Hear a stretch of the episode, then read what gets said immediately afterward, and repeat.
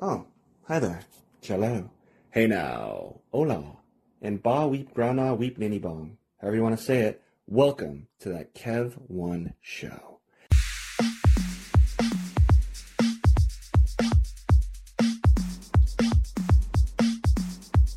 Well, friends, last week we were East Coast vibing. Now it's West Coast again via Hollywood.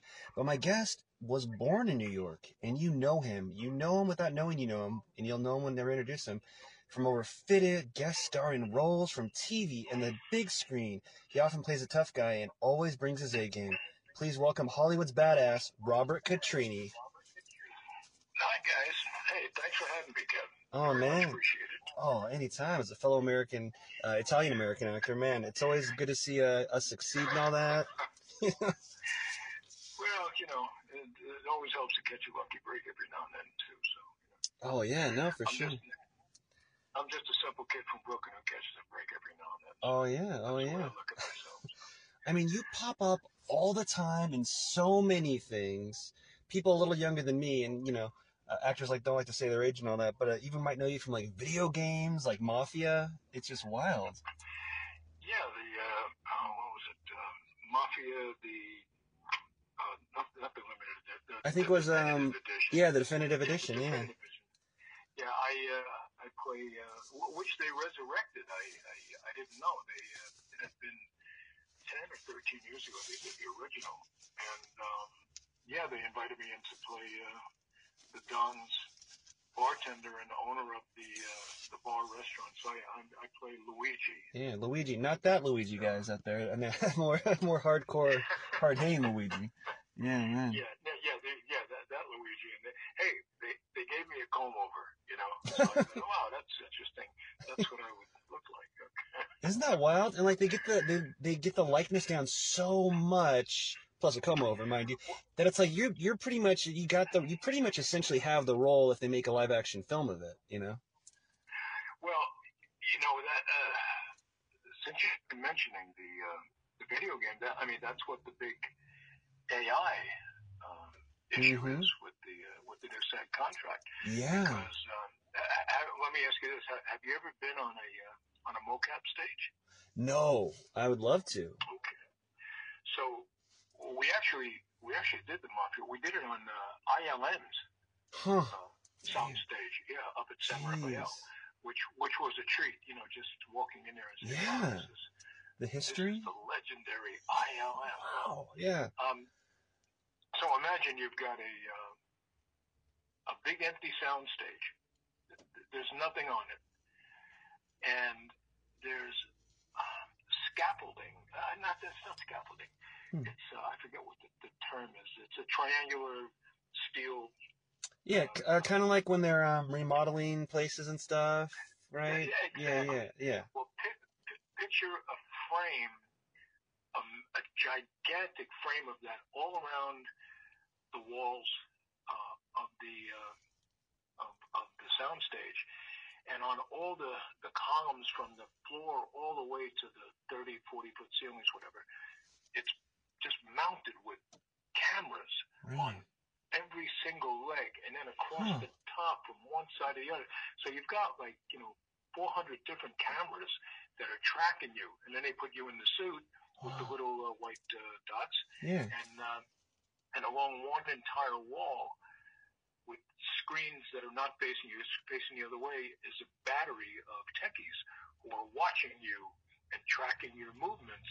And uh, you, you start off the day by standing. You have to do it at the beginning of every day because they put little dots all over your face, Huh. and um, and they'll they'll just have you run through every conceivable type of facial. Uh, Wow. you know, stick your tongue out, you know, Yeah. your eye, you know, give us a grimace, you know, give us an angry, move your lips this way, move your lips, and it's all being fed into the computer. And this was just this was for Luigi. This was for uh, the Mafia one.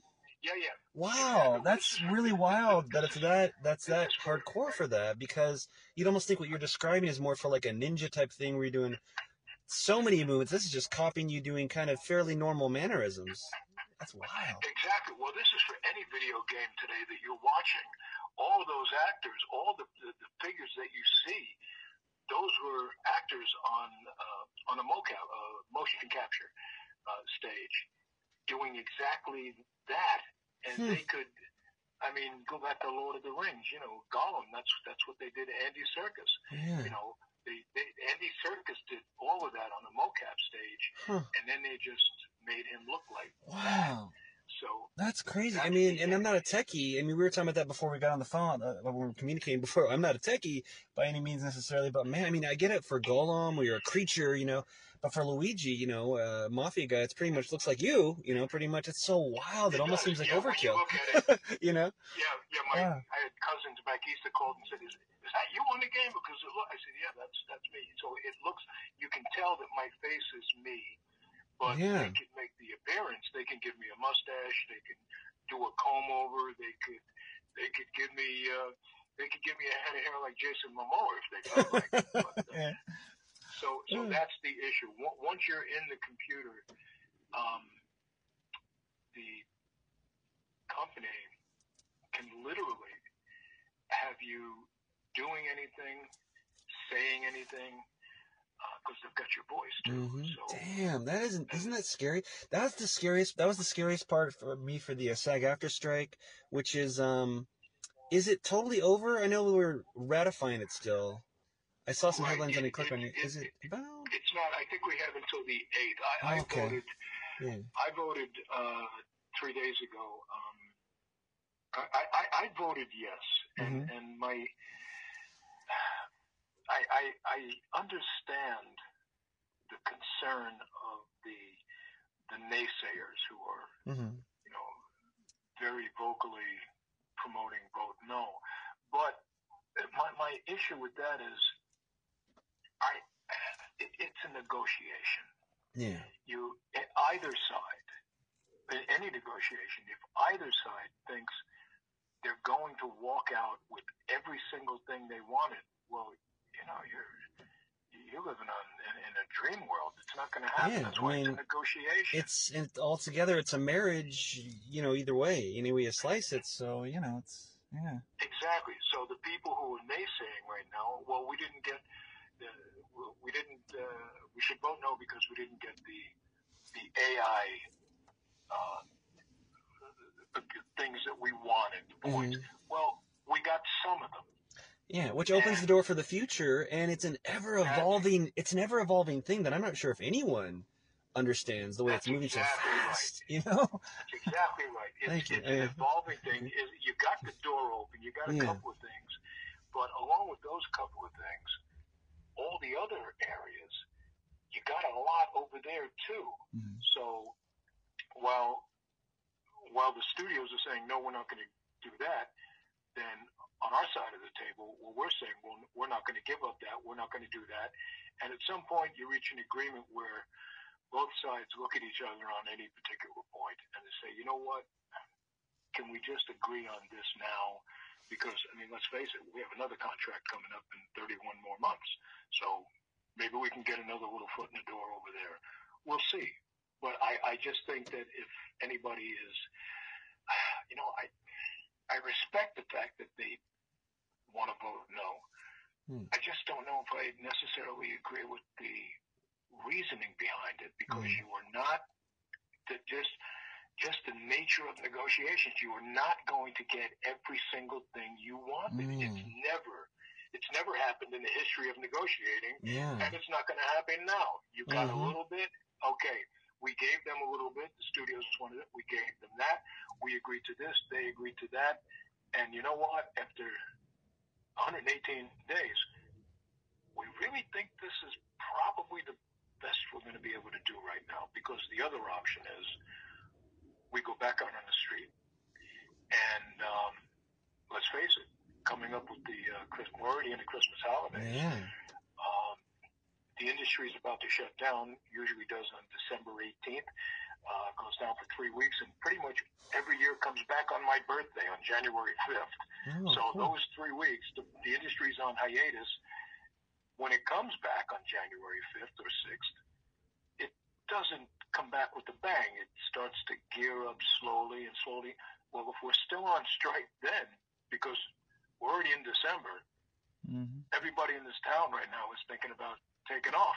Yeah, going back to their hometowns or whatever. Yeah, I mean, yeah. Exactly. Wild. So, so nobody nobody's really interested in being at a negotiating table for the holidays. And then once we come back, it'll be a slow start. And by the time uh, January, the end of January rolls around, my, my point is that if it gets voted down, what we've got to be looking February, maybe even March Oh, before people are back to the table. And that's a, this is a conversation I've had with several yeah, and uh, some former agents of mine who are really in the know, and we, we've been friends over the years. And uh, when they pointed this out to me, I said, you know, you're right. The, the timeline alone, it, it couldn't be a worse time to consider negotiating. We're coming into the holidays. Who wants to work during, you know, once you hit mid-December? and things are so pushed Nobody- back already. I mean, award shows are probably going to look really weird or skip, you know, have half the nominees for this and that, and uh, the fall season, the summer blockbusters that are getting pushed. I mean, like, yeah, I wonder how much of a bubble we're going to have of reruns or really niche, weird programming popping up for Well, that if, Already. if you've noticed, uh, yes, I've, I've had some conversations know. with uh, friends have called me so what, because they want to know, you know, what are you watching on Netflix these days? And I said, well, I don't know. I'm, I've got it up on the screen. They're, they're pulling movies out from like, you know, 1995 and 2004. They- well, they're, they're starting to run out of content. They're spacing it out as much as they can. But uh, during a normal, um, uh, d- d- during normal times when there's no strike and everybody's working, I don't recall seeing this this many o- old films being foisted upon the streaming public. I'm like, wow, they they really are running out of stuff. But Yeah. Peg looked, my wife looked at me the other night. She said, "What is? Isn't that an old movie?" I said, "Well, it's not old, but it's like 2002." She Yeah. said, "That's the best they could put up." I said, "Well, I've got a whole laundry list of them here." Isn't that I'm trying to find something that's actually yeah, it's crazy. But when you run out of uh, pro- uh, product, you you do whatever you can. So uh, anyway, but yeah, even though uh, we're still voting Mhm. technically, um, it has bounced back um, for my taste, for my career. So far, it's bounced back this past two weeks very nicely. I can put it that way. Like you booked a lot of bookings, a lot of uh, stuff scheduled for during our during our birth month. Not, not not not bookings, but I'm Hmm. getting I'm getting a lot of extremely nice invitations to Hmm. audition for uh, to read for some Juicy, rewarding. Ooh, very awesome. projects. Yeah, that's about all I can say about that. Okay, yeah, But yeah. yeah, no, I'm so Yeah. hey, I'm you know I'm I'm just happy to get I'm happy to get the phone call. Yeah. uh, and it's nice. Uh, I did I did one thing tell you um, during the strike. You know, you know, SAG had the, uh, the the independent productions. They were allowing. Yeah, hand, a handful, right? There wasn't really that many, wasn't Yeah. it? Was it less than 15 or something. No, no, something? no. Actually, Oh, no, was a lot. no. It was quite a few. Oh, uh, the okay. interim agree- agreement films. Oh yeah, it was a, lo- a laundry Hmm. list. But te- technically, as long as you had nothing to do with the studio, Hmm. because we're, we're striking against the studios, and um, yeah, I was offered uh, something very nice and uh, spent uh, 11 days up in Oregon uh, Hey, yeah. during the month of yeah the month of October. Uh, first class all the way, Mm. sci-fi, and uh, yeah, they treated us uh, exceedingly well, and uh, so that was that was nice to be able to do that. So Other that- than that, And that's one you can't mention. Uh, you can't mention too much about, or is that one? I can't I can't gotcha. say that much Yeah. until production tells me it's okay. Um, but it, it was uh, it was it was nice. that the director the director called me and uh, it was very very gracious. Okay. Um, he offered to fly my wife up with me. Cool. He said, "We'll we'll bring you." He said, "If you do the job, we'll bring your wife." Uh-huh. I said, "Ah, that's tough to pass up." Okay. Oh, yeah, okay. So it was, uh, yeah, it was very very nice. Well, I'm, so I'm, hopefully, uh, hopefully the vote will pass, and uh, yeah. you know, and well, we'll we'll know. I think that I think it's December eighth. I think we have a couple more days. But once the eighth hits, Boom. he'll obviously come out either the next day, I'm sure Deadline or Hollywood Reporter will they'll have the Yeah. the final tally. And if it does pass, I wouldn't I wouldn't expect a lot because, like I said, in, in another ten days, So you're shutting saying. I'll probably see a beautiful Robert Catrini headshot on the cover of Variety or Deadline Hollywood online? Is that what you're telling me? I, I, well, hey, if you happen to know somebody over there, please, by all means, give them a call and say, listen to somebody you missed. Okay. it's possible, yeah, maybe. Anyway, Man. So, uh, no, not, you know not what? to. I'm very Yeah. fortunate. I'm sorry, say again. Oh, no, what were you saying? You're fortunate for what? I said I, I've uh, my career. I've been I've been very fortunate. Uh, Hmm. You know, hey, I I I, I was born in, in Bed Stuy on the streets in Brooklyn. Oh, You know, no. I, uh, yeah, I um, I I was just a tough kid from uh, a crap neighborhood, one of the worst slums in in, in the country. So. You know, you like to think you have a certain level of street smarts. Yeah. I know this is a cutthroat business. I mean, you know, Mhm. come on, it, it is. Yeah. But in all honesty, I've, I've said this since for, for forever. Since I've gotten here, um, I have been treated exceedingly well Mm. by producers and directors, by casting directors. I've just been, I, I it, it's just been terrific. I, I don't have anything negative to say about anybody who's because they've all treated me so well, and the fact that Mm. they keep calling, I'm like, thank you, you know, thank you, God, thank you. So uh, yeah, I. Uh, and, and I say that because I know others. There, I know some other people who uh, Haven't been so lucky, or. well, yeah, and but along with that lack of luck, I guess you could say, um, the bitterness came with it, and you know, the accusations about the industry being unfair. Well, Mhm. you know,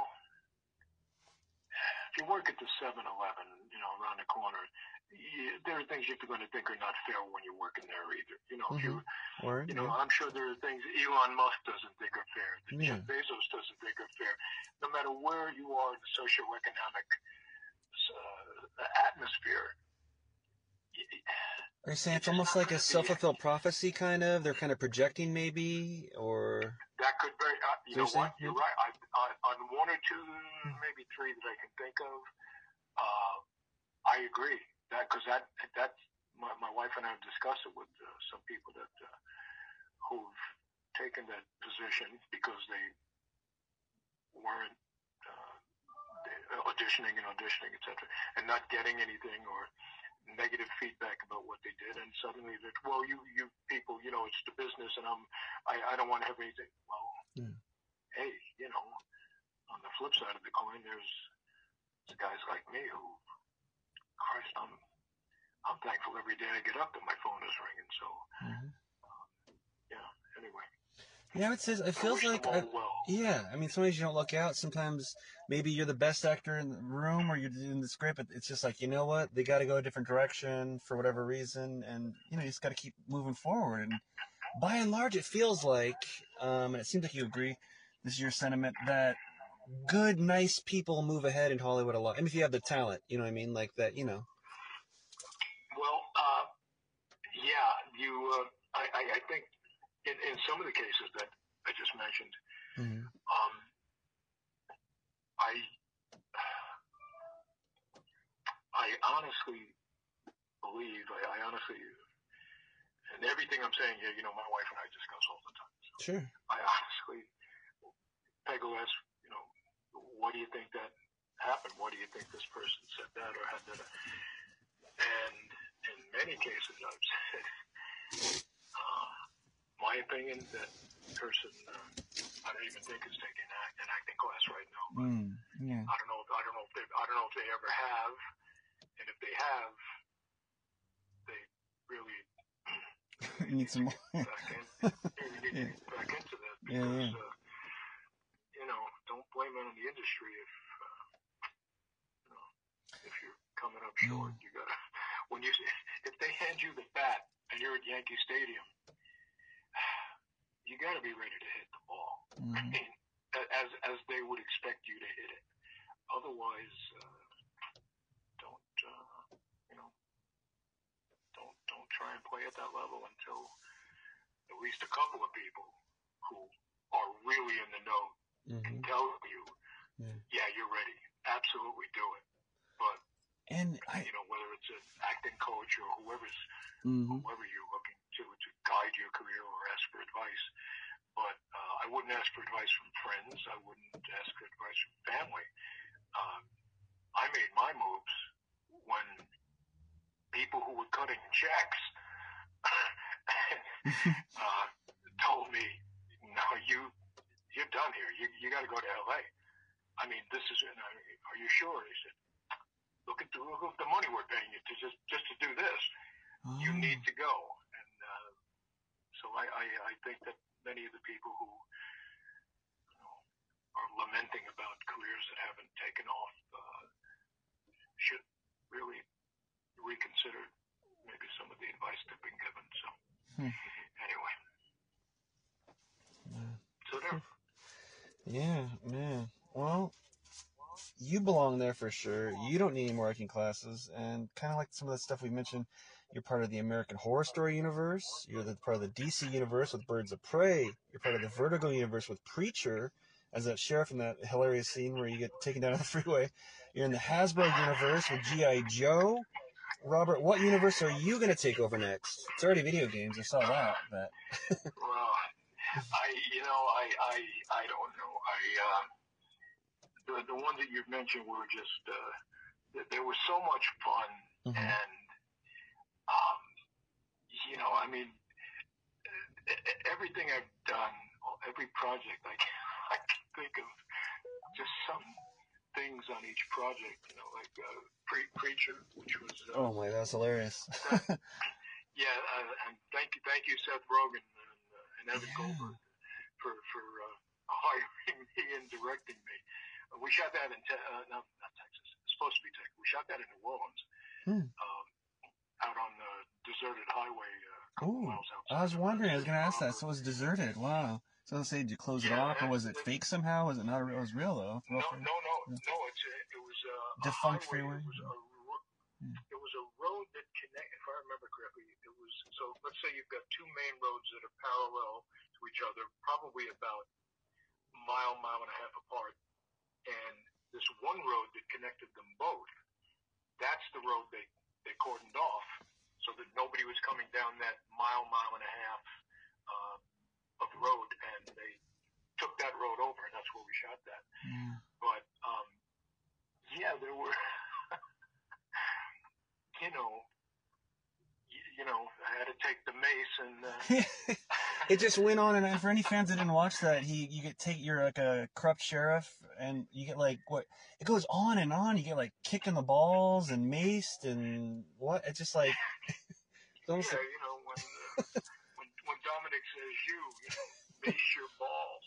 yeah, that's right. When I read that in the script, I said, I have got to book this. How do we do this? Yeah. I have. g- I already know what I'm going to do. I have got to book, and fortunately, I did. And then, uh, uh, thank you again, Seth and uh, Evan, because like two two months Yeah. later, I'm back in LA and uh, I get the offer for. Well, I get the offer. I get the uh, offer to read for. Uh, oh, uh, uh, what the heck was it? Um, now I'm thinking of Future Man. Oh Seth and yeah, are doing that again. yeah. And I said, and I walked in, and told the casting director, I said, you know, Seth just hired me. She's like, what are you talking about? I said, Preacher. I just got back from New Orleans, like, what, a couple weeks ago, we shot Preacher. Really? And she's making a note of it. Oh nice, And, uh, nice. Yeah, like, I, before I even got home, the agent called and said, uh, Seth wants you back again. Said, hey, uh, thank you so much. That we shot here in L.A.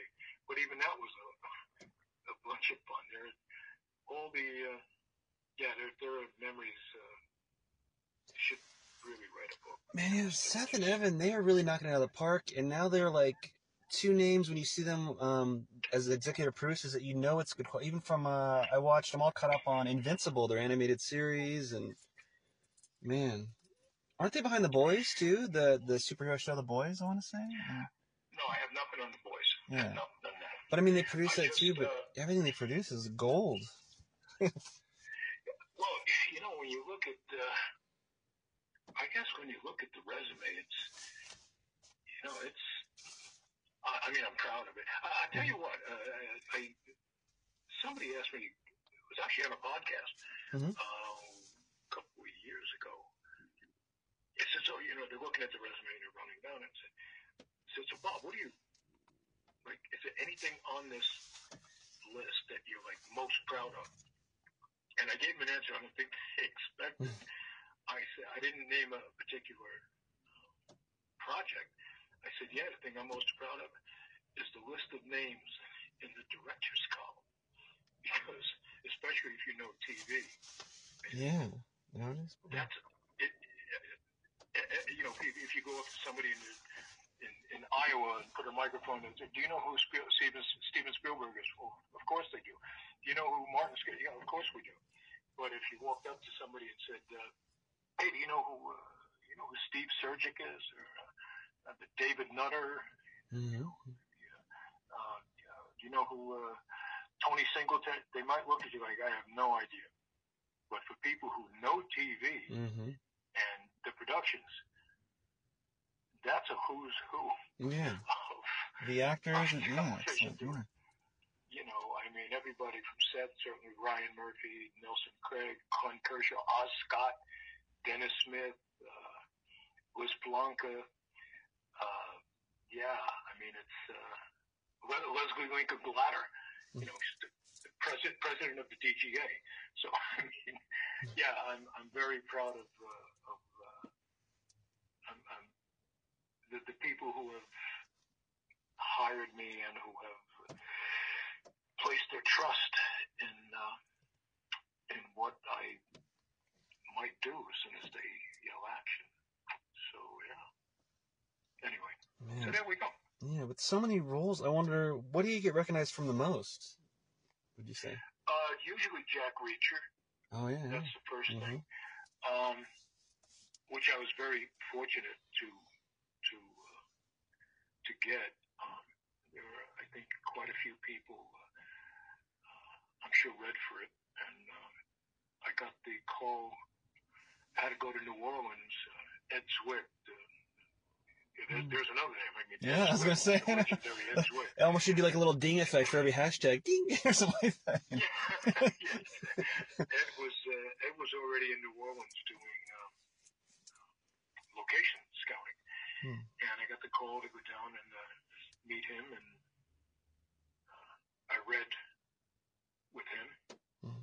and uh, I thought it went well. Three weeks later, the agent called and said, uh, "Paramount's bringing you back down. It's a one-day trip." Uh, to be a town car outside your house at four o'clock. This is on a Thursday. Be a town car uh, outside your house at four o'clock. Uh, straight to LAX. Um, you'll uh, you probably get to your hotel, uh, the Hyatt, I believe it was, uh, New Orleans about 10, 11 at night, which I did. Said, and you're out of there at eight o'clock the next morning. You're over to uh, the um, another hotel. Uh, God, I'm trying to think of the name of it, the Westin on Canal, which I happen to know very well because GI Joe. That's where we were all stationed at the Westin Oh. Hotel on Canal Street. I was there for three solid weeks. I knew the hotel really well. Hmm. I said, yeah, I know exactly where it is. Yeah. Uh, and you're going over there and you're going to meet Tom and uh, uh, the, the table read. And um, it was just the main cast and and uh, me. I mean, there were no other actors there, not even the local actors, I believe, from, from New Orleans. They, I don't even think any of them were there. It was just like five or six, seven of us on, on one side of the table. And um, I guess I thought that went pretty well. Uh, you know, once once it's all over and Tom comes over and hits you with that Cruise smile and shakes your hand and says, "We're going to have a lot of fun." I, Oh, awesome! Yeah, I can totally imagine that. Yeah. Yeah, actually, I'll tell you a funny story. We Hmm. were Peg and I were looking to buy uh, a house, another house in uh, the San Fernando Valley, and we were looking around Mission Hills, and I, I didn't have the down payment that I wanted, Hmm. Mhm. you know, and I was like, uh, so we were dis- discussing whether we were going to make that effort and just put what we had as a down payment, and I wanted a lot more. So uh, we we had the table read, and Mhm. uh, the the room is it's in a ballroom because the room is packed. There had to be 150 people there. Every, a laundry list of executives from Paramount, an equal amount from uh, Skydance. Uh, Lee Child was there casting. I mean, it was Hmm. just studio execs all over the place, Hmm. and a lot of people saying a lot of very nice things to me, etc. Cool. But as soon as it was over, and you know, Tom, like I said, Tom shakes your hand, said we're gonna have a lot of fun. I stepped outside. I stepped outside the room. I said, I'll be back in one second. Stepped outside the room and I called Peg. I said, call the uh, call the broker and tell her we've got the down payment. Oh wow, that's awesome. So Mm. people would, so we we bought it, and people would come into the house and say, "Welcome to the house that Tom Cruise bought." Wow. That's awesome. not, I mean, not technically. But Yeah, no, you but yeah, yeah. The it- project, yeah, yeah. It, it, it, it helped. So uh, yeah, no, Jack Reacher. A lot of people recognize that. And, uh, uh, uh, what do you call it? Uh, Preacher. Oh man, yeah. I would think, yeah, I would tell him everyone to guess that because, uh, or, or the video game maybe because of your likeness. But uh, yeah, Reach, uh, Jack Reacher because the huge Tom Cruise film, or uh, Preacher because it was just so animated. It was almost like some amazing music video or something. That whole sequence with the Mason. Yeah. It was. and another one, another one that people, uh, American Crime Story, the Versace thing. Oh my god, that was so int- when Darren Criss like wraps you up and like he passionately, Yeah, intensely. exactly. holy jeez, what was that like? Exactly. That What was it like filming that in that hotel room or? Well, that was Oh, that, that was a 16-hour day. Uh, oh god, They, with all that. they flew, yeah, they flew Peg and I to Miami Beach for the opening scene, and uh, we were in Miami just close to a week, and I didn't even have any lines. I was I was farther down on the beach. They needed the establishing shot of, Mm. of Darren coming up to me, and then it was three three weeks later. Uh, that interior scene, they built that bedroom on the Fox lot here in LA.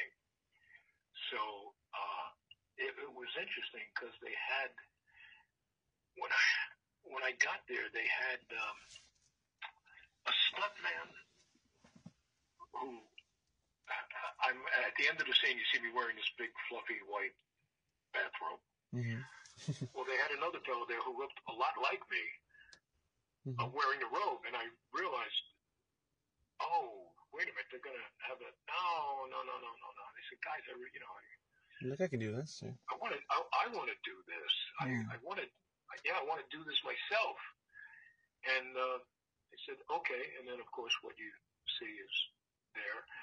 Um, they first, they first tried putting a little air tube in my mouth and bending the tube around my cheek out the back. But once they covered it with tape, it was uh, it was kinking, and I couldn't breathe. So um, I, I have I have vertigo, oh no, yeah. Kicks in. If it, usually, when I lay down flat, you know, I just look up at the ceiling, or if I even look up at the ceiling too much, a little vertigo kicks in. But I'm fortunate that um, it only lasts maybe I don't know, 20 to 30 seconds, and then it it goes away. And you maybe can you focus and maybe collect yourself and shorten that if possible sometimes or not really or is that how it works? Well, I, I think I've trained myself from the very beginning. I haven't always had it. It's only like nine or ten years that I've had it, and Hmm. I I I didn't know what it was when it first hit me because if you've never had it, it, it feels like you're you're not moving, but it feels like your brain is rotating inside your skull. The room is spinning, even though your eyes are closed, and it's a, it's a nauseous feeling. Hmm. And I just uh, developed. Uh, I, I thought, you know, I can. I want to try and control this with my mind, and I, I, whenever I get it, I just keep thinking, stop, stop, stop, stop, stop, stop, stop, stop, and I've gotten it mm. down to maybe, like I said, 15, 30 seconds, and it goes away, and I'm able to just calm down. So we get to the sound stage. Yeah. And, uh, And, and if for fans that maybe possibly didn't catch that episode, can you walk us through real quick what that scene was? I know it's like you guys are uh, about to get it down. yeah, Darren, uh, the uh, the assassin, uh, Darren, played by Darren Criss, Yeah. picks me up on a beach in Miami, and we go back to my hotel room, where um, he proceeds to, uh, unbeknownst to me, he proceeds to duct tape my entire head from my neck all the way up, completely duct tape. And while I'm squirming, trying to breathe on the bed, panicking, he's dancing around the room, and then at some point he just grabs a pair of scissors and comes back and leaps on the bed, straddles me, and rears back with the scissors as I'm moaning, trying to gasp for air, and slams the scissors between Oh. my lips and Oh. gives me a little, whatever, a pair of scissors or whatever little hole that would be Yeah. for me to to breathe yeah. and um, yeah, I I'm one of the uh, and it's an act. By the way, I, I talked to the author at the uh, over at the DGA for the screening, and it was an actual incident that took place. My character was the the only one I believe that um, Versace's assassin did not kill, but it did not take place in Florida. Huh. It actually took place in California, I believe Hmm. San Diego, before uh, Cunanan left for Chicago, where he really started his, his uh, killing spree. So while the incident happened, it didn't happen in Miami. Um, Hmm.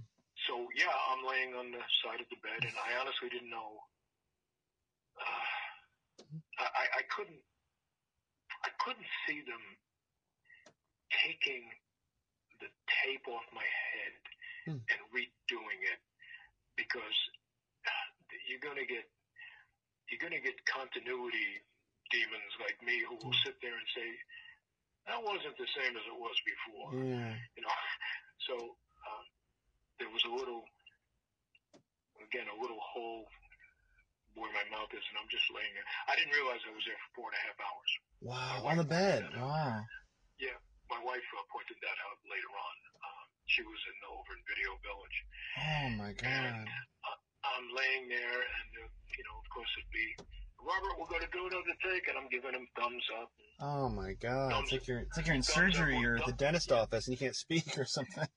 Yeah, yeah. They, they, they were covering me up with a blanket because it was rather chilly. Oh. while I'm laying there, Mm. and then the blanket would come up. Rob, we're going to do another take. Okay, and I'm laying. Okay, this is what we do this. And that. Okay, okay, okay. And I'm laying there, and I'm laying there, and I'm like, okay, I'm just. I vertigo crossed my mind, but I'm like, okay, nothing's happening right now, and I'm laying, and I'm laying, and at some point, Darren comes up to me. Okay, I hear action. He comes up and he does what he's going to do, and okay, cut, and I'm laying there, and all of a sudden, Oh no. vertigo kicks in. Oh. I haven't moved. I'm, I'm just laying there. And vertigo kicks in. And I feel whatever last meal I had is about to come up again. And I'm thinking, oh, no, no, no. I'm going to Yeah. I'm gonna choke to death. I can't, I can't, and I, I just threw my arms up in the air. You know, it was a panic mode. I swung off to the sides of the bed, and of course they could barely understand what I'm saying. Like, no, no, no, and they realized it was a panic time. And they cut off the the duct tape, and I said, "Give me a basket." And they brought something over right away, and I threw up. Wow. So uh, at that point, it was uh, an hour, 45 minute, an hour mandatory break for Bob. And I was like, no, no, I'm ready to go back to work. And they're like, no, no, no, no. Yeah. the, the the, the nurse from the Fox lot come over, and Wow. she's wheeling her her carry-on luggage bag full of medical supplies and whatever. And I said, I'm fine. I'm fine. Just let me a they couple have? minutes rest. Yeah. Um, and that was, uh, yeah, that was uh, kind of kind of intense, but uh, Yeah, I say at least. Did you finish it, or did they have the stunt person finish part of it, or no? No. You did it all. no, what no, what they uh, no, I, I I said no, I'm I'm I'm coming back. I'm, I'm I'm doing the rest of it. But at that point, I think they had gotten everything they wanted from that scene. Okay. Now- Wow. there was a subsequent scene where I'm in my robe and I'm up, I'm out of the room. I'm a couple of steps up uh, behind a, a glass block wall. I, I was really being a carpenter. I do uh, I do pretty much all my own my own carpentry, uh, my, my my finished work around the house. Hmm. And uh, so I was really impressed with the quality of the room that they built. I said, "Wow, this is you guys really." I had a compliment Nelson and Ryan. I said, "This is an amazing job in this room." Uh, I'm supposed to be washing my hands, and I come around and I'm drying them, and I I'm looking back now a couple of steps down into back toward the bed at the far side of the of the wall, and Darren is going through my belongings, and he pulls out a Rolex, and he he takes it, and at that minute, moment he looks over and he realizes that I'm looking at him, and he comes charging up the steps and backs me down over a jacuzzi, which is Hmm. half filled with water. So Hmm. I'm back down and I'm supposed to put my arm, my, my left arm, down into the water to hold myself up from going Mhm. completely over. And he's in my face, and th- th- this this was cut out, by the way. It they, they Mm. didn't put this in. And he's threatening me face to face. And just as, as he's about to kill me, the doorbell rings because it's room service. So what you see in the finished product is me signing the uh, the ticket for the room service and telling the waiter the, the waiter to you know come back in 30 minutes because I he doesn't know that I think I might be dead. I want you to come back. So Darren lets me up and I go and answer the phone, uh, answer the door. So they cut this whole thing out. But we had to do so many takes that every time my arm went in the jacuzzi, the, the entire left arm of the, the robe is saturated with water. Oh So. I don't know how many I don't know how many ropes they had. Oh. We're doing another take where Bob's got to get in a dry rope. They put me in another dry rope, and they're they're trying to dry off the ones that were wet with like hair dryers, trying to get those as dry as they can. And uh, yeah, I, I said no, no, I I, I want to do that too. Huh. So they just put a, a nice thick towel over the edge of the jacuzzi so it wouldn't snap my back when he pushed me back over it. And uh, I was I, I was kind of sorry that was cut out Yeah. because I thought it was really a very very intense scene. But you know, I wonder if it's available as a behind the scenes featurette anywhere. You know, like on a DVD, or if they do that anymore. oh, I don't know. I honestly don't know. Hmm. But you know, maybe it was just a time constraint. I, I don't know. But they, uh, yeah, that was that was the. Uh, but uh, no, I, I didn't want uh, I didn't want a uh, a stunt man. Uh, even with um, even with preacher. But you know, Mhm. when I'm I I did I did not know they were going to blow my head up. I just knew that I was getting shot. And Spoiler alert to anyone who hasn't seen it or see it for the. Oh, yeah, I'm sorry about that. Anybody who hasn't seen the Yeah. episode. But Uh. um, I said, no, no, no, no. I want to, you know, are you stunt? I said, I, I've done some minor things, but I can do this. Mhm. You know, you guys looked around, said, you guys aren't going to. I'm not going to hit the pavement. You know, you're going to. So they had a bunch of guys that were moving on both sides of this big mattress that were moving it around and ready to move it. You know, even a foot or two, depending on where I decided to toss myself back. Oh yeah. And we we did a couple of takes, and I was comfortable with it. And, uh, Oh cool. They they kept it in. So uh, Have you done that a lot? A lot? Have you like fallen on your back a lot, like if for different stunts or like fight scenes or anything? Or? No, the, the, I I really haven't. It's uh, it's just never really been really called for.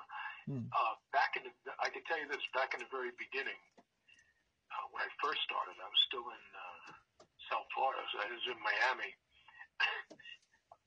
and I booked a commercial, and the commercial called for a little bit of stunt driving. And if you're familiar with that, we were behind Gloria Estefan's um, place. There, are alleyways behind the buildings off uh, off the main drag, and when you come down from one alleyway, and there's a crown in the street, like you hit a little bit of a dip where the curb is, then the road crowns, then there's another dip, and then it picks up again. It rises like when you go behind the second set of buildings on the other side of the street. Well, obviously, if you're if you're coming through there in a car at any kind of speed, even 20 miles an hour, you're going to bottom out as soon as you hit the crown in the road, and then you're going to go airborne maybe for a foot or two, and then you're going to hit the other dip, Oh and you're going to bottom out again, and then you're up. So they they had a car. It was I think it was a little Fiat. It was a little bit tiny car, but the cameras are all mounted on it on rigs on the front, and it's me and uh, another I'm playing a detective. It's, it's uh we're chasing bad guys, Hmm. and I hit I hit the I hit the crown coming out of one side of the alley. I hit it so hard, I ripped the shocks off the car. Whoa. And when I when I ended up down the other side, of the, and we're- talking, we're going back to the mid '90s now, before I even came to LA. Hmm. And the car was like there were sparks flying from out underneath the car. Oh I skidded to a stop on the other side. And I don't know if I was, I I don't know if I was supposed to do that, but you know, I, you know, you told me to try and take it at 30 miles an hour. I, what I did. I, I, Mm. you know, Your I'm method. not the, uh, I'm not the stunt guy here. I did what you asked me to do, and if the car broke, I, I don't know what to tell you. What'd they But say? they Did they freak out or what? Did they, what? No, no, Oh. they, no. I think they were actually happy with what they got. To tell you the truth, uh, and the one thing they would not let me do that I was, God, I was dying to do it. were Back out on the street before this incident happened, where I'm skidding to a stop in the alley, but there's a car chase in, out in traffic, and my car is coming around a corner and skidding into the curb and then making a complete right. And I wanted to do that, but they said, nah, the chances of you know, an amateur flipping the car Mm. is is too great. We're going to give that to an actual uh, stunt driver who, again, you know, kind of Hmm. like me. So, uh, What project was this for? Do you recall or I- you know, I, I don't, it's a commercial. commercial? Oh my God, I do not, re- I do not recall. It was for I was trying to think of old '90s action shows or car shows like Viper or. I know you're Oh, no, NYPD no, no, Blue, but this is a commercial you said, right? Not a show. it, it, it was a commercial. I, Hmm. I literally cannot think of what it was for, but I know the end of it. Hmm. The, the, the whole point was we, we finally skid to a stop, and the, the bad guy's running down the end of a dead end alley, and he's trying to climb over a fence, and me and my partner are running down after him. My partner is eating donuts in the car, and as I hit the, they knew that when I hit this this dip in the road on the, on the crown coming out of one alley, that his donuts were going to go flying, which was the, the point. And cinematically, all that looked it was funny. You you had no choice but to laugh. And anyway, we're finally we're chasing him down, and I look at my watch and I go, wait, wait, wait. It's lunchtime. Come on. And we both turn around and walk away. oh, And the bad guy hanging on the fence turns around and looks at us like we have three heads. Like, you, you had me, but you're, you're breaking for lunch. and uh, I forget the product, but uh, yeah, it it was a fun shoot. That's the only other, Hmm. uh, as far as stunt work, I can say that I've really had, if you want to even call that stunt work. But uh, yeah. no, for uh, most of the things that I do, it's, uh, it's been uh, the wide variety, uh, variety has all been performance uh, Mhm. based, which I, you know, stunts are nice to do. They really are. I mean, I had fun on Preacher, uh, even the the the, uh, the Versace, a, a lot of fun.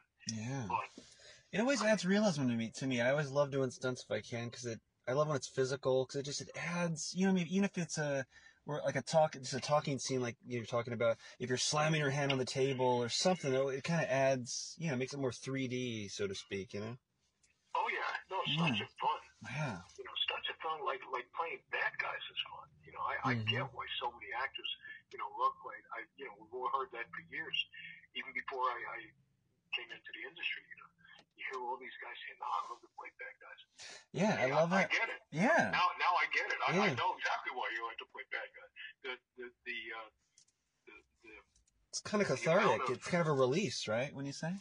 It is. Yeah. It really is. You're right. Yeah. It's the, the amount of freedom that they give you to explore Mm-hmm. the the, the level of, of evil. It's like wow. That's uh, yeah. Thank you for thank you for the opportunity to go where. You know, like Shatner says, where no man has gone before, at least in my own mind. Anyway, I've, ne- Yeah. I've never done this before. Wait till you see what I'm going to do now. Yeah. and thank you for giving me the opportunity to do it because you know if you don't like it, you want me to pull it back or you want me to go even crazier. But uh, yeah, no, it's it's like I said, I've been, it's been fun. So Yeah. anyway, I don't know if I'm, I don't know if I'm the nicest guy on earth, but I I know I'm, I know I'm pretty nice. Like I don't, if I get the wrong order, I don't even send the food back. I scrape the cheese off and put some sauce on it sometimes. So it's like whenever I play like a bad guy or an abuser, it's kind of like a faucet. It's kind of like rinse, uh, squeezing the sponge. Like, oh, okay, it's a little release. You know, it's kind of, like, oh yeah, it's like Yeah, approved yeah, road yeah. rage, kind of. You know, it's like you know, I've, I've, I, uh, my wife, a couple of months ago, we were watching, I forget what it was, and uh, one of the uh, one of the bad guys is getting waterboarded, mm. and Peg and I are watching it in the living room, and I said, I want to get waterboarded. you know what I'm seeing. Oh, wow. and, and her and her head her head rotated like Linda Blair in, Oh, in The. Exorcist. It just rotated. She said, "What?" I said, "I I want to get waterboarded." she said it's not even date night. I'm just kidding.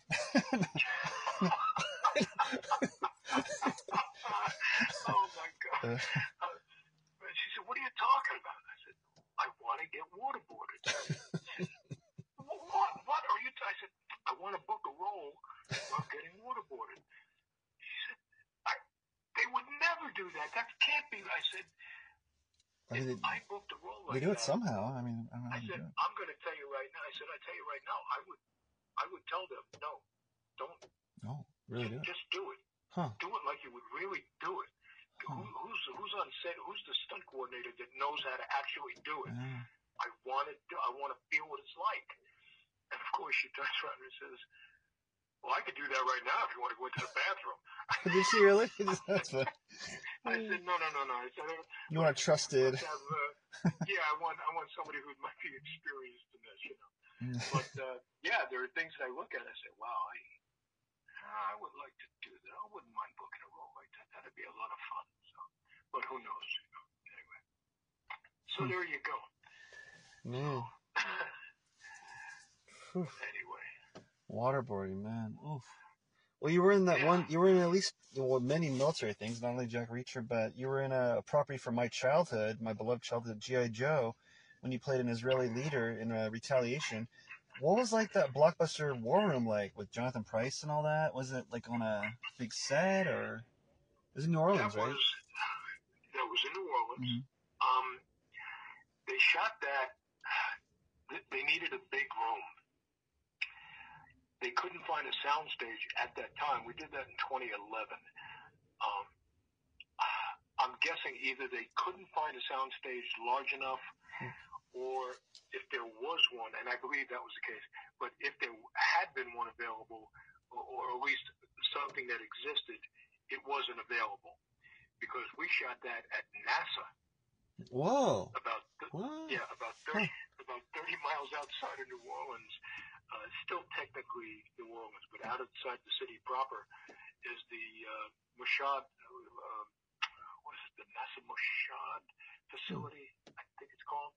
Uh, yeah, it's where they built the Saturn, Saturn V rockets and then put them on barges and floated them up uh, rivers and whatnot, the, the intercoastal to Kennedy Space Center. And we didn't know. They said, well, we were shooting it at NASA. And all of us looked at each other like, NASA? Yeah, there's NASA here in New Orleans. There's a NASA in New Orleans? I said, did any, any of you guys know that? Like, I have no idea. So they found, uh, Huh. yeah, it was a, a a- room that uh, NASA wasn't, I guess, building anything at the time, Hmm. and they took it over, and it was they, they decorated it. Um, that's the best phrase I could use. It, Hmm. it almost looked like they were borrowing things from the Smithsonian. They had it set up. and it, when you walked into it, the first thing a couple of us said was, "Wow, this is like being at the Smithsonian." There are planes hanging from the ce- and I mean proper planes hanging from the ceiling, and tanks, and so everything is set up as a display, and it was pretty impressive. I said, "Wow, this is wow." Um, that's where we shot that, and then at the end of it, where where um, the world leaders, myself included, were were uh, I think it was was it Jinx who takes us back and leads us to safety. Yeah, like the ninja. Yeah, the ninja, right? Yeah. Right, the Uh, tunnel, right. the tunnels that we're running through. That is at uh, what is it, Fort Polk, P O L K. Hmm. Um, let me uh, tell you in one second. Fort Fort Polk, Louisiana. Fort Polk, Louisiana. Um, yeah, uh, supposed to be uh, substituting for Fort Sumter, uh, South Carolina, and uh, yeah, we spent the whole week running through the um, the, the actual tunnels, the, the, the caves. The, the fort is a it's a semicircle on a bay, and uh, you go from one cannon room to another cannon room to another, and uh, yeah, that was uh, that was a lot of fun. So yeah, but the the big room was at NASA. Wow. That's incredible. Huh? Yeah, a lot of fun. Yeah, I know. Like uh, one of the one of the creators of GI Joe, Larry Hama, was there as a, like a general or something. And he had Jonathan Pryce as a Zartan. Yeah. Oh, the Yeah, chameleon Price, president. Yeah. Yeah. Yeah. Yeah. No, it was uh, it was it was terrific. I didn't have uh, you know I, I I do a lot of dialects, and um, my my agent uh, when he called, he said uh, I think it was a Friday if I remember correctly. And this is we, this is back when we were doing live auditions. Uh, certainly, of course, Yeah. obviously Before in, COVID, uh, yeah. Like, yeah, well, just way pre-COVID, back in uh, 2010, Hmm. late 2010, 2011. and he said, uh, he says, uh, he says, Bobby, you, uh, you do an Israeli dialect? Hmm. I said, of course I do an Israeli dialect. What do you- Why would you even ask? Said, okay, I'm sending you, an, I'm sending you an audition. Uh, you know, you're gonna go in and read on Monday. I said, okay. so uh, hang up the phone. well, Peg says to me, Peg says to me, you, you doing Israeli dialect? uh, well, Monday. Nope. I said, nope, but I will by Monday. That's great. And I, of course, I go, I googled and, and YouTube. I spent the entire weekend, and I go in Monday, and uh, a couple of days later, he calls and says, uh, "You just booked three solid weeks. It was like 21 days on uh, a film with a 180 million dollar budget. You're going to New Orleans." So the, the joke at that point was, I was the only, I was, I was the only. Um, Italian, Irish, Roman Catholic from Brooklyn who ascended to the presidency of Israel. I mean, how is that not Oscar award worthy? You know, come on. That's, that's No, I tell you what happened was Hmm. though when we got on set, you see that whole semicircle, all Mhm. of us, and go. You know what? A lot of friends were made. They they're just terrific guys. Ilia Volok played the Russian president. Yeah, Ajay Mehta played the Indian president. It was just uh, it was just a great group of guys. They started experiment whatever lines each of us had. They just started experimenting. Okay, so uh, Robert, you say that line. Let's hear what that sounds like when you say. Okay, and one of my lines they gave to Ajay. Hmm. I said, oh, Robert, what's that line? Okay, said, uh, Ajay, you say that line. Let's hear what it sounds like. So, whatever we, whatever they shot, what you see in the final take is what they did. So, uh, Hmm. yeah, but it was, you know, a lot of fun. Jonathan Pryce was great. Everybody was terrific. Okay. Everybody was terrific. But, uh, but uh, yeah, the uh, just being in the fort and, uh, and by the way, that that fort, interestingly enough, because uh, that fort is right next to a, a, I guess you would have to call it a fishing village. So, you know, it's within walking distance, like only maybe a quarter of a mile, and um, just walking down the, the fishing village and seeing these the homes up on 30 foot pylons because of, obviously because of hurricanes. I'm, you know, I'm not used to seeing that. And then talking to some of the local fishermen, oh, you're filming over at the fort. I said, you know, yeah, during the uh, during Katrina, you know, the whole fort was underwater. we, we chuckled like, what? What? said, the whole how high? How high was the water? And they point over to the houses and say, that high. That's why they're that high now because Oh, a lot of the homes got washed away. They weren't high enough. But Katrina taught us now we're building them that high on these massive Huh. telephone poles, and some of them, one one or two, had like elevators from the, the people were parking their semi trailers underneath their homes, and and it's it's just bizarre because you see these homes that are. I mean, take a take a take a normal. Well, you you guys are you in New York? You guys are in New York? Uh, we're in uh, Portland, Oregon, right here. Yeah. Oh, okay. So yeah. just go, go out to the suburbs and take your ordinary single-story ranch house Mhm. that's sitting on the ground with a garage, and taking the whole thing and putting it on a platform, Hmm. just the way it is. Raise it up 30 feet in the air and put it all on telephone poles. Man.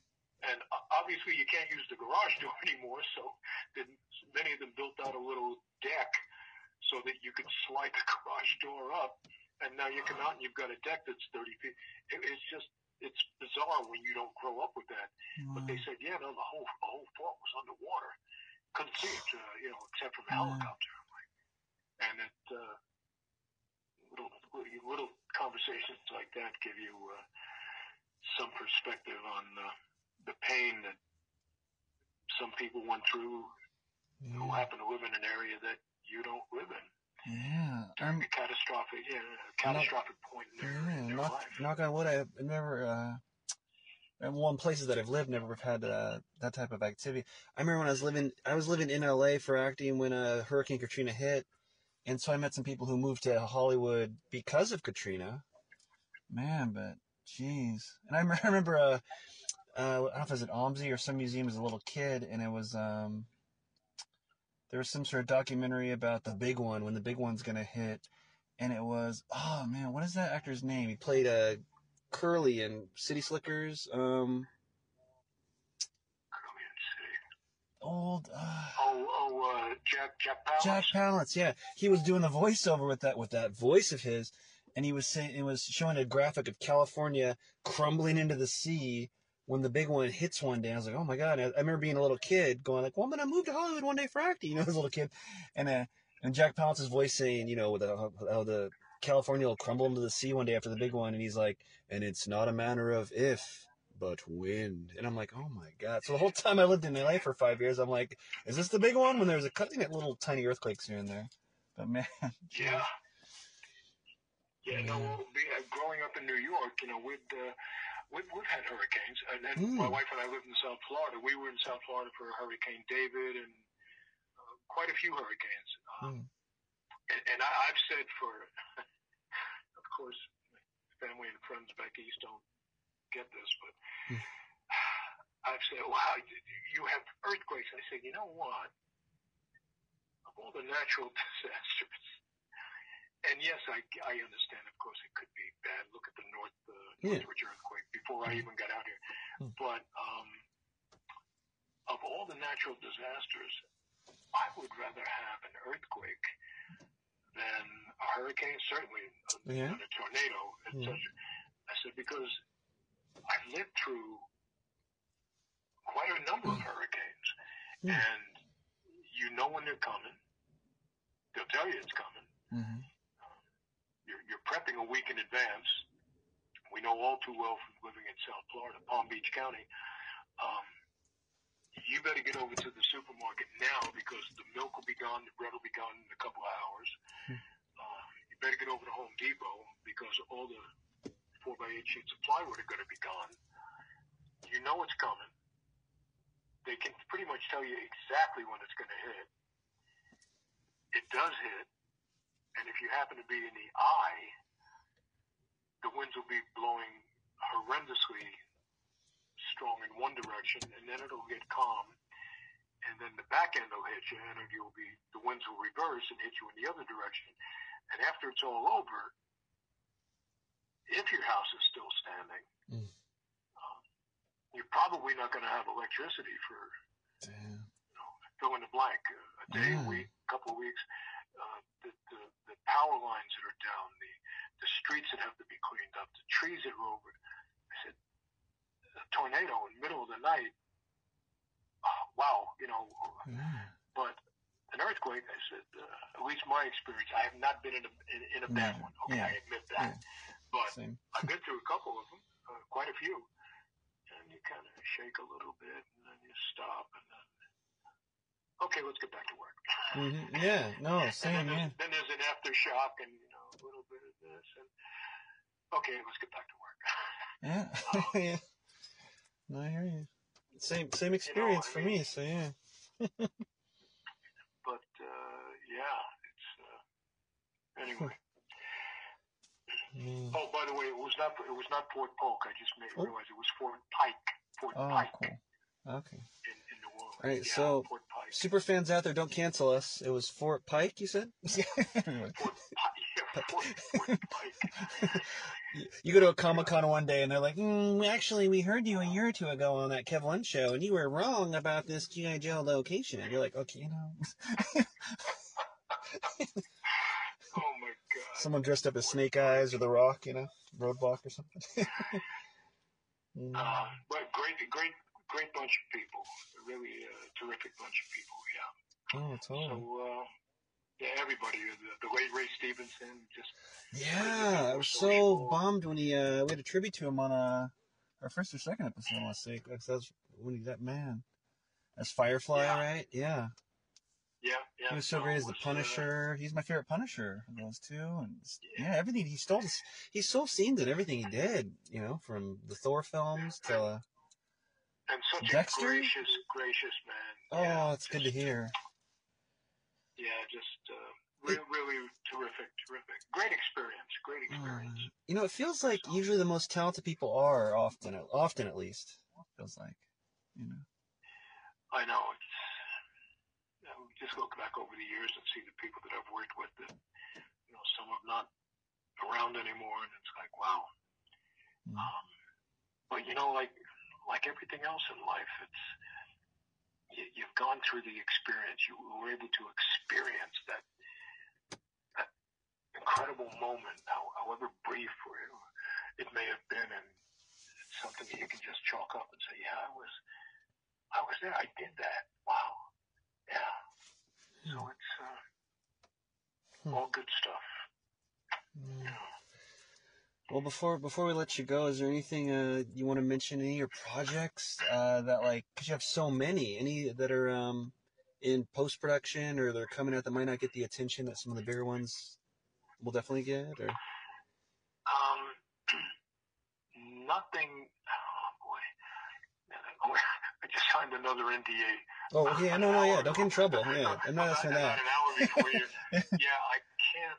I can't. And any that have NDAs probably are definitely gonna have enough media anyway if they got the the NDA qual, you know. Yeah. To- yeah. Um, Nothing. Tell Um, you this.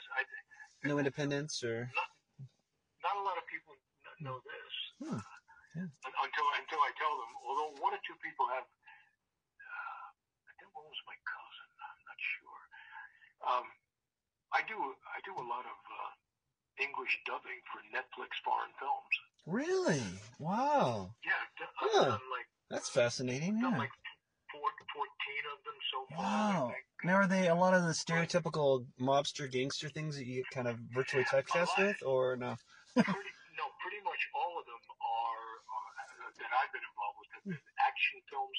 One or two were not, but um, I mean, if you look at uh, let's say, um, uh, let's say, I'm trying to think of the name of one. Uh, Rogue City. Hmm. Ro- Rogue City is a French action film. Uh, I thought it was very well done. Hmm. Uh, It's on Netflix. Rogue It's a foreign film. But if we listen to the dub, it's you, on huh? Netflix. Hmm. Right. I, Hmm. I, I'm the voice of uh, uh, Bastian, uh, Santu Bastiani. Okay. I'm the voice of his of his brother Joe Bastiani, Hmm. and five other voices. Wow. Five other voices in, in that film. Um, Jaguar, a Netflix film. Uh, Oh. several several uh, Bella Scorian PI in that. Uh, Shahmaran, two seasons of that. Uh, Kobe at the Mafia, uh, 50 M2, 50 millimeter 2, uh, Man on Pause. I'm trying to think of some of the other ones. Uh, yeah, I. Uh, so not a lot of people uh, Hmm. uh, until you hear my voice come out of Wow. somebody else's mouth, and it's like, Are those are those all Netflix or no? yeah, it's all Netflix. I Okay. haven't done anything for uh, anybody else Yeah. other than Netflix. I'm kind of, I'm kind of like one of their go-to guys. Awesome. That's cool. That, you know, it's funny. yeah, I might I now I might pay the bills for uh you know during a strike too. So you know I mean for you. Yeah. Or is that that's not because that's not affected by the strike, right? Because it's out of Hollywood, right? Or is that or is there a weird in between? No, no, it's not because uh, Yeah. it's uh, it's voice work. Oh, okay. So yeah, it, the only thing we were striking, uh, we were striking on the Yeah. theatrical contract. Yeah, which I know you were. Yeah, Yeah, so, definitely in support of the so, strike, you obviously. know, But yeah, so but at least you're telling me the lights were on for you and Peggy the whole time. the li- yeah, the lights, unfortunately, uh, for you know so many years now, I have not had to punch a clock anywhere. Yeah. So, you know, I'm You're like Peggy. We can buy the we can buy cool cool ranch Doritos. We don't have to buy the local store brand. No, no, honey, put that down. that's, that's funny. No, but hey, you know what? Like everybody else, Hmm. as soon as we went on strike, Mhm. better be better be safe than sorry. Oh, said, Yeah. let's, Oh, let's just tighten the belt for just a couple Little of belt, weeks and see what happens. And then a couple of weeks turned into a couple of months. And, yeah. but no, we were uh, we were good. Of course, the, the Salem, Oregon gig that uh, that helped quite a bit. And uh, you know, it just it's nice to just get a call and say, uh, "Are you available to run down to Burbank?" Uh, um, uh, Netflix, one of the they prefer you go to a studio uh, in Burbank. Mhm. At least the ones that I've done are in Burbank. Hmm. And uh, instead of doing it from like my home studio at home, but I'm okay with that because You're home, yeah. Why I love, I love, to, I love to be in. Yeah, I Yeah. love to be in the studio, oh yeah. in the sound. I love Yeah. to be in the booth doing. You know, it's just uh, I, get- I get a kick out. Is it kind of like you're walking into set, even though it's a booth and stuff in a weird way? It's like I'm walking in, kind of, or Well, you're walking in. Mhm. Like when you feel. I mean, the the vibe of it. I know it's like in a little booth, but or a room, but is it? Yeah, you get it- uh, there's a little bit of a, an, an adrenaline rush because here's the thing: you don't know Hmm. what you're going to be asked to do. You see, there, there, there are no sides. Hmm. There's not nothing to memorize. You Oh. walk in, and that's when you find out what you're going to do. Hmm. They're trusting you. So when I walked in the first time uh, many years ago, I booked something. It was it was a it, the audition was to it, it, was a, a, a something that was supposed to be rhyming, something reasonably poetic, and it had to be done to, in a beatbox fashion. Hmm. And at that time, I didn't even know what beatbox was. I had to look it up. And Mhm. once I did, I said, "Oh, okay, I see what they want." Wow, yeah. And uh, I, I changed one or two things around to make it rhyme. mhm. I went in, did it, and casting director was like really happy, like seriously happy. So I Hmm. walk out and didn't hear anything for a couple of months, and then my voiceover agent uh, calls and says, uh, uh, "Rob, they want uh, what's your availability for it?" I said, "Uh, "For what?" Oh well, it's uh, you're gonna English dubbing. It's a Netflix. Okay. Uh, when, when did I when did I audition for that? He said, remember, remember that thing? Oh, oh, that's what that was for. Oh, okay, okay. so okay, well, send me the sides. And no, there are, there are no sides. There are no sides. Hmm. No, no, no, no sides. Just go to uh, go to the studio. And it's the address in Burbank. Okay. Hmm. So, well, what's the character? Uh, we don't really know. wow. We we have, no because they put everything is in code names. Oh, it's, uh, wow. it's, it's it's a it's a male, but you know, just guys, uh, you know, when when you're an actor and you're used to getting sides and memorizing, Yeah. and you go into a room because now I know exactly what I'm going to do. hmm That's why I've got that resume. But you tell me, I said, no, no, just listen to us, just go, and they'll tell you what to do. Hmm. So the first one was, uh, I was, I was apprehensive. I'm like, I, I honestly don't know what's going on here. I really don't. so I walk in and uh, I'm in the booth. And this is pre-COVID, Mhm. a couple years before COVID, and engineers in the other room. Um, you know, I've done, voiceovers for some. I'm used to being in the studio, but this is different. Director happened to be the, the dubbing director happened to be in that room, and a couple of other uh, people sitting around on couches with laptops, all paying attention. He said, Robert, hey, how you doing? Thanks for coming. Hey, thank you guys, et cetera, et cetera, so much. Hmm. Uh, so what are we doing today? They said, well, uh, today you're going to be doing uh, six different voices. And I'm like, uh, excuse me, excuse me, what? What? Yeah. How they, yeah, you're going to be. wow. Said, Ron, have, have you done this before? I was like, um, no.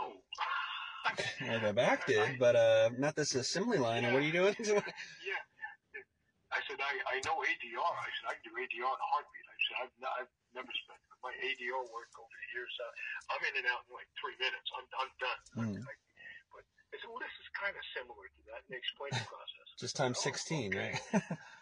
Yeah. I said, okay, so this first character, and they've got a big TV screen in front of you, and they play the, they, uh, they explain how to do it. He said, uh, and then across the bottom of the screen is, it's like a stock ticker. It just, my, my lines just go, you know, from right to left, and then there's a little bar, fixed bar in the middle, and I said, as soon as your line, as soon as your, your, your dialogue hits that line, you start speaking. And, Wow, uh, like karaoke or something, kind of. Yeah, kind of. But what you have to do is you Hmm. have to match your speed, your. Oh, because that's the way their the, their lips are moving, like with the bar, kind of. That's exact. That's exactly right. Whatever Huh. a, a phrase or a word, yeah, a sentence in French Huh. or Turkish, it. would- Doesn't necessarily translate into the same length of the same sentence in English. Fascinating. Wow. Huh. So, and also you have no, you have no idea what the performance needs to be. Literally zero. You're seeing a scene for the first time, and you have to Wow. match that level. There's, there's like no preparation. It's on the spot. Huh. So I'm going in to play a killer. I'm going to do this or that. In my mind, I'm working it up, and you know, I've, I've been working on this for a day or two, and I'm, I walk in, and, and this is what I know I need to do because this is the scenario. But when you get in a dubbing booth, this is the first time you're seeing the scene. Wow. That's incredible. would you like to see? You, would you like to see it again? I said, uh, at this point, I'm like, nope, I got it. Okay. But the first couple of times, like, yeah, can I see that again? Because I want to look. I need to see the expression on this guy's face. But then after all, you're like, well, this Frenchman, and what is he? How intense is he speaking? Hmm. Let me hear it in his. Let me hear it in the, Hmm. the original in his language. I want to see if he's emphasizing a particular hmm part of his phrase, so that I can match that. And it's everything that goes along with that too. So if, you- if you're throwing a punch, it's like, ah, yeah. oh, oh, ah, you're choking somebody. You got to go. So anybody who's as, as I told Peg, because she usually she waits outside, I said, you know, if you're in the room, you would be thinking I'm having an epileptic fit in this session because I'm contorting, I'm screaming. Yeah. Oh, God, ah, ah, ah, ah, ah. She says, "What are you talking about?" I said, "I just had a fight with somebody who wasn't even in the room, but Wow. uh, I'm taking blows. I'm getting my face kicked in, and you gotta, you know, you gotta react. You gotta inhale. Yeah. Oh yeah, I missed that. Hey, yeah, now do that. We're gonna do that again. And uh, right there, you see right there, he inhales a little bit, so, and uh, it's it's on the spot acting. Wow. Isn't that there is crazy? no- because like there's these people who are doing it, you know, in that country with that native tongue. They're rehearsing. They're doing all the stuff you uh, or a version of what you normally do. Days of preparation, maybe method acting, and you're just doing it bit by bit by bit by bit, like you exactly it. Now Like- here's the thing. dial a roll back and forth like a Rolodex spinning. roulette. Yeah, almost dial a roll. every American, every American film has to be translated into the various Yeah. countries that it's going to be shown in. So I'll take, I'll watch Jack Reacher, and at, here's what you hmm. do: at the end of every Netflix movie, Yeah. let the credits run. That last final big end that shows Oh. up like it did in the beginning goes. Yeah. Let the credits continue. Don't turn it off. Let it roll. And your name will be there. see- It'll say UK or Usually the first, yeah, usually the first group is, in my experience, usually German. Hmm. So they'll have a list of the German, the directors, and who the dubbing, Hmm. and then there'll be a screen with the German actors. You'll see the the, the character names that in the movie you just watched, and then the actors in German, uh, German actors who translated this in this Turkish film in Germany, so that they can watch it in Germany. Usually, the second set of uh, is, is in English. So you'll see the casting directors, and then the actors. You'll see my whatever character I played, Robert Catrini. The thing is, they only they only give you one credit. So if you've done five different voices, Oh, really? you're only one? getting one credit. Oh, it's not like uh sometimes I see an animation, I see like a name and like seven things like Robin, ice cream Yeah, no. vendor, blah blah blah, thug number five, No. you know. No, no. Huh. You'll see you'll see. S- I think uh, on Rogue City you'll see Santo Bastiani. So that's your biggest role in it, but you did like five different things in That's it. or- the. It, it is. It, uh, of yeah, it is the. Uh, they usually take the largest role, but Hmm. uh, so then you go into an English film movie, and you just watch the end of it, and you'll see the same thing. These are the Wow. actors who played it, who played Colonel Moorcroft in Japan. That's Oh, the actor who played Colonel Moorcroft when it aired in Italy, etc. Huh. I'm like, wow, how cool! And and nobody, of course, nobody knows that because who runs through all the credits? Hmm. And even after they hear that, if you did and you heard that last bum bum, that big end, colorful end show up, everybody's going, you know, leaving the Yeah. streaming service and going somewhere else. But there's that whole laundry list of of uh, different companies, uh, d- Hmm. different countries, and the respective actors. So, uh, yeah, it's uh, now since there's a you bunch of us all around the planet that can do this. since you've uh since you've done so many of those, did you ever get notes um because of one of the people you were do, you're dubbing the voice for was such a a big star that they had a certain um flair about him? Like I can imagine if someone was doing like a Jim Carrey role that they might be like, hey, no, no, you gotta do it more stretched out and animated, you know. But is there anything? Is there anything like this guy's more of a Lothario, or this guy's more of a creep, or this guy's more of a any notes like that for you, or no? Was it just no, not uh, you mean from the director himself? uh, or whoever directs you in, in those yeah for the voiceovers? Oh yeah. yeah, yeah. No, no, the actor. Yeah, no, the director. And these days, uh, Like well, this guy's quite a while now, actually. The director could be is always somewhere else in the country. Hmm. Uh, Right. I've I've had it's it's me in the booth and an engineer Hmm. and a voice in my headphones. And it's like, Robert, thank you so much for coming back. Hey, thanks for having me back again. So what are we Yeah. doing today, guys? and uh, it's okay. The first character, we're going to do three or four different voices today. The first one up is this, and let's run the scene. And I'm so used to it now that I just kind of know what I'm to do. I just, Hmm. I'm, I'm, I'm, I, I know I must be doing something right because they keep asking me to come back and do more. Cool. I'm like, okay, Yeah. But Huh. uh, it's lit- it's literally acting on the fly. Yeah. You no idea, no script, no. Uh, the, the the films were all given code names. You don't even know what the actual film is going to be titled until Yeah. You months later when the casting director will email me and everybody who's involved in that saying, Hmm. okay, this is the what you did a couple months ago. Now it's coming out, et cetera, et cetera. Hmm. But um, yeah, it's it's acting on the fly. If you uh, I mean, I mean, I'll look into that because I love that kind of thing. I mean, I'm improv trained. I mean, it's not improv, you read lines, but I mean, you know, I mean, we're just doing it on the fly. I kind of like that, you know? yeah, it's uh, it's it's like given it's like being given scene work Mm-hmm. With no with zero Mm-hmm. preparation. Yeah, You know, somebody handing you, Yeah, I like that. I mean, I want, you a script yeah. and saying, "Here, uh, here, do this scene. Uh, okay, let me read it." No, no, no, no, no. You, you don't, you don't read it. Just, uh, just uh, get ready to do it. It kinda I- reminds I don't me- know what I'm reading. That's wild, man. Like, um, Yeah, who was it? Uh, a couple guests back, uh, Fred Melamed. He was he was talking about how he's done so many films, Woody Allen and stuff, but he was uh, kind of taken back when he first got to the Curb Your Enthusiasm set, you know, with Larry David show on HBO, because it's all improv and there's no lines, and it's just like, hey, you're doing this scene, you kind of have an idea where it's gonna go, you know, you're gonna find this happens, but we're getting there. So it's kind of funny. Wow. exactly. I like, I love that. Well, in, Yeah. in, in, in, this case, though, there's the extra added. Mhm. I'm not going to say problem. There's the extra added issue of there's already an actor in some other country who's done this. Yeah, it's their biggest role, maybe. Yeah, it's their, they're the Right. on the poster. gotta- right? I've got to do. I've got to match the emotions Wow. Yeah. that he's doing on stage. I don't have to improvise this. I have to match Oh. what he's doing, but I, I don't have not, nor will I ever have any time to prepare. This is my prep. I'm in the room. The clock is ticking.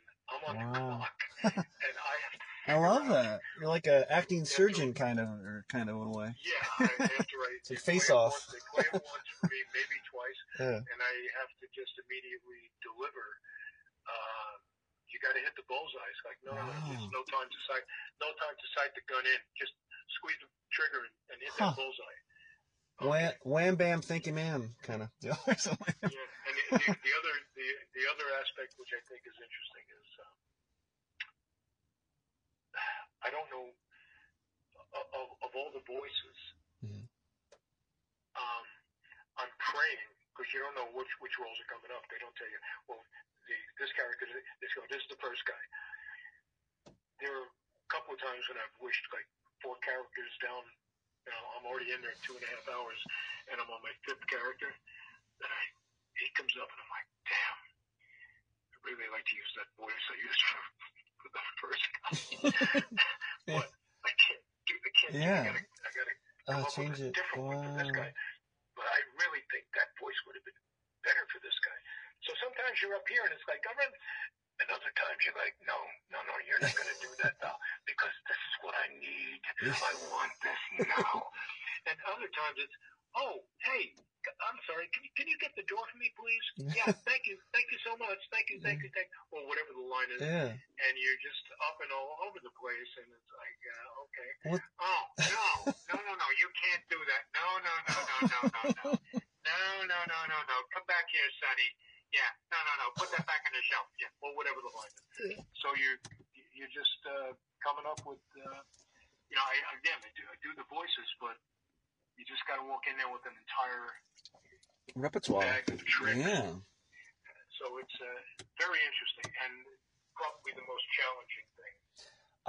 I love scratching the itch. I mean, of course, you want you know professional shoots and everything, and not that that's not that is, but I mean, like I, I kind of love that kind of stretch your muscle stuff. Like I remember, I booked this um, op- it was Operation Repo when I was living in LA. It was a big audition, and they had this improv for the audition. It's, it's one of those shows where it's like it's like cops, but it's a repo, repo man, you know. And um, right. Yeah, so we do that. We do the scene and everything, and I think my my audition, they're like, oh, you're. They separate me and the actress, and it's like, okay, so you're you, you've just found out your girl's. It was either she was cheating on me or she took my credit card and was stealing. But then I see the repo in my car, so I run and I'm mad, and then she's gonna show up and I'll be mad at her, you know. And so I do it. We nail it. It's so good. It's one of those auditions, Robert, where like it went so well that it's like if I don't book this, they're just like they want a different race out of nowhere. They're changing the gender, you know. So weeks go by, and then all of a sudden, like, man, did I not get booked that role? And then I booked it. They called, and they're like, oh, it's next Tuesday. But then they all of a sudden, they hit me with, oh yeah, it's next Tuesday or Monday or whatever day it was going to be. And they're like, oh, and all it's in the nude as well. Is that cool? I'm like, in the nude, like, pixelated for TV. But I'm like, uh, but I wanted it. But I did it, so I did. So, so on my Operation Repo, like our our characters, they have the scene where in the, in the in the episode, our uh, our characters are getting it on in the back seat of the car. They start to repo. We jump out we're yelling at them, "Hey, what are you doing?" But I felt bad for the actress because she came up and she she had she said to him, "I got flesh colored underwear. Is that okay?" And they're like, "No, no, they can tell." So every time I watch you know pixelated nudity in a movie or show, I'm like, "Can you tell?" And I'm looking at it. I'm like. By the way, when they mentioned that to you, did you call your agent right away and say, uh, "Listen, uh, you need to give me more money"? No, I should have. Probably I should have. Yeah. Oh yeah. Oh yeah. Yeah. Oh oh yeah. You should have. Yeah. Absolutely. Absolutely. Yeah. But hey, you know that that's why we have the uh, that's why we, we have SAG. Yeah. You know, protect from uh, little surprises like Yeah. that. Every now and then pop up. You say, "Well, what do you want me to do?" Oh, okay. Yeah. Excuse me. But uh, it's- yeah. So. um, And it's good to know, say the say the strike hits back up or something like that. That if you had to do a one man show with all those voices, you could and have a you know YouTube career or something. Yeah, uh, an old agent of mine, uh, before he sold his uh, agency back in '06, Mark, uh, Marcus mentioned that to me once or twice. He said, listen, consider doing a one-man show. He said, because I'm like, okay, um, I, I, I will, I'll definitely consider it. You could animate it too with your voices. You know, You can, you can, you can animate it too. Oh my God. you could have 40, 44 like roles on the screen in the credits, but your name is on the other side next to each character. Yeah. Directed by a producer. Un- un- Unless, unless it's an English dub, because you're only going to give you one credit. So. No. Anyway, Uh, anyway. Well, Robert, we've taken enough of your time. Oh, thanks so much for uh, sharing your story with us, man. Uh, thank you. Uh, hey, anytime. You know, I, uh, I, uh, I, I, I love to, you know, help, especially new people. You know, my, my mentor back east will, she'll have Zoom meetings and invite me in, and because, you know, when you, not only me, when you're anybody who's experienced, any actor who's experienced and has, has a solid resume, that you know, they, they should be asked questions. You know, it's only right for newbies. Or less experienced actors to ask the more experienced actors, you know, and, it's not only in this business. I mean, if you're an apprentice plumber and you're not sure how to do something, you better go into the next room and ask the guy who's been doing this for 30 years. He'll tell you exactly how to do it. Mhm. So, uh, yeah, it's um, any any anytime, anytime. Oh, There's so much more to tell. Uh, we'll definitely have. great. Yeah, we'll definitely have you back, man. Oh, a pleasure. Absolutely. And thank you for uh, accommodating whatever time I got. I know we were talking about this while I was still up in uh, in Oregon. I Mhm. couldn't do it, but uh, Oh no, yeah, for Yeah. sure, man. For sure. very much appreciated. So, uh, yeah, let me know when it's going to air. And, uh, Yeah. Well, it should be two weeks from now, but yeah, I'll definitely text you when it's gonna hit the streets. Fantastic. Guys, thank you so much. And, um, yeah, right. good. Yeah, have fun with Peggy, and uh, everyone's gonna tune into all your future stuff. How can we not? You're everywhere. Hey, I, Worldwide, apparently, you're worldwide. I need all the fans I can get. Okay. Mm. Guys, take care. Thank you so much. And uh, listen, have, have a fantastic holiday and a safe holiday. You too, man. Oh, uh, you too. and we will talk very soon. For sure, and can only hope to work with you again in the future, man. Thanks. Absolutely, absolutely. Thank you, guys. Good night. Take care. Bye. And that was the legendary Robert Catrini. You've already watched his art. I hope you enjoyed some of his behind the scenes. Good night. That Kev One Show is brought to you in part by T-Mobile, the uncarrier. Well, friends, the theater lights have come back on overhead. Please clean up the candy wrappers you snuck in and traverse safely. See you next week, or superfans online at patreon.com backslash that Kev One Show. Good night.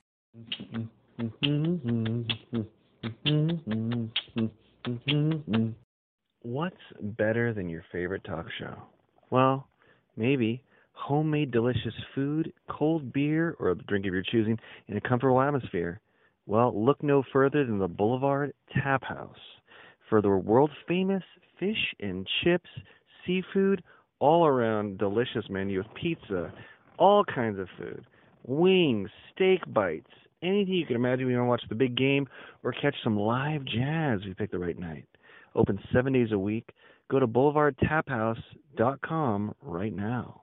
I like to go to their Terwilliger Curve location. That's the uh, the uh, home location for their not only their fish and chips, and they knew that they always used to give me uh, um, Caesar Caesar chicken salad and wine. Um, they kind of made jokes and made fun of me that. My favorite food there now might just be the brand new Mark Kevin. That's a margarita pizza named after me. Don't know if they do it because I'm Italian or what, but I had it and it is delicious and uh, dare I say nutritious. Anyway, friends, go on in, have a great time. When you're there, you truly are family. No cap. Enjoy the Boulevard Tap House today. This portion of that Kev One show is supported by Bohemian Dream Gifts, made with organic and natural oils that nourish and hydrate your skin. Man, I don't know if it's the weather outside or the gym that was killing my skin because my right elbow on the uh, it itched like the Dickens, like I was becoming like the lizard from Marvel Comics. Um, I think it's that machine where you put your elbow in and do the lifts, you know, for the bicep. But uh, I was itching my skin like crazy during, uh, well, I won't say who because I don't want them associated with rough skin, with one of our guests hear in the near future here. but my left, my right elbow was getting ashy and coming up, getting red and irritated. Anyway, I used some of the promotional cookie dough body oil from Bohemian Dream Gifts that they gave us, and my skin I'm not kidding. Came back. I can vouch for that one. The cookie dough oil baby body oil. The cookie dough body oil brought my skin back to life like an Evanescence song. I'm not kidding. My skin is smooth and happy again. 100%. You can buy cookie dough oil on Etsy at the Bohemian Dream Gifts shop. Check out their other stuff as well, but that's one that I that I swear by now. and as soon as my promotional one runs out, I'm going to order some myself. So go to Etsy and visit the Bohemian Dream Gifts shop today.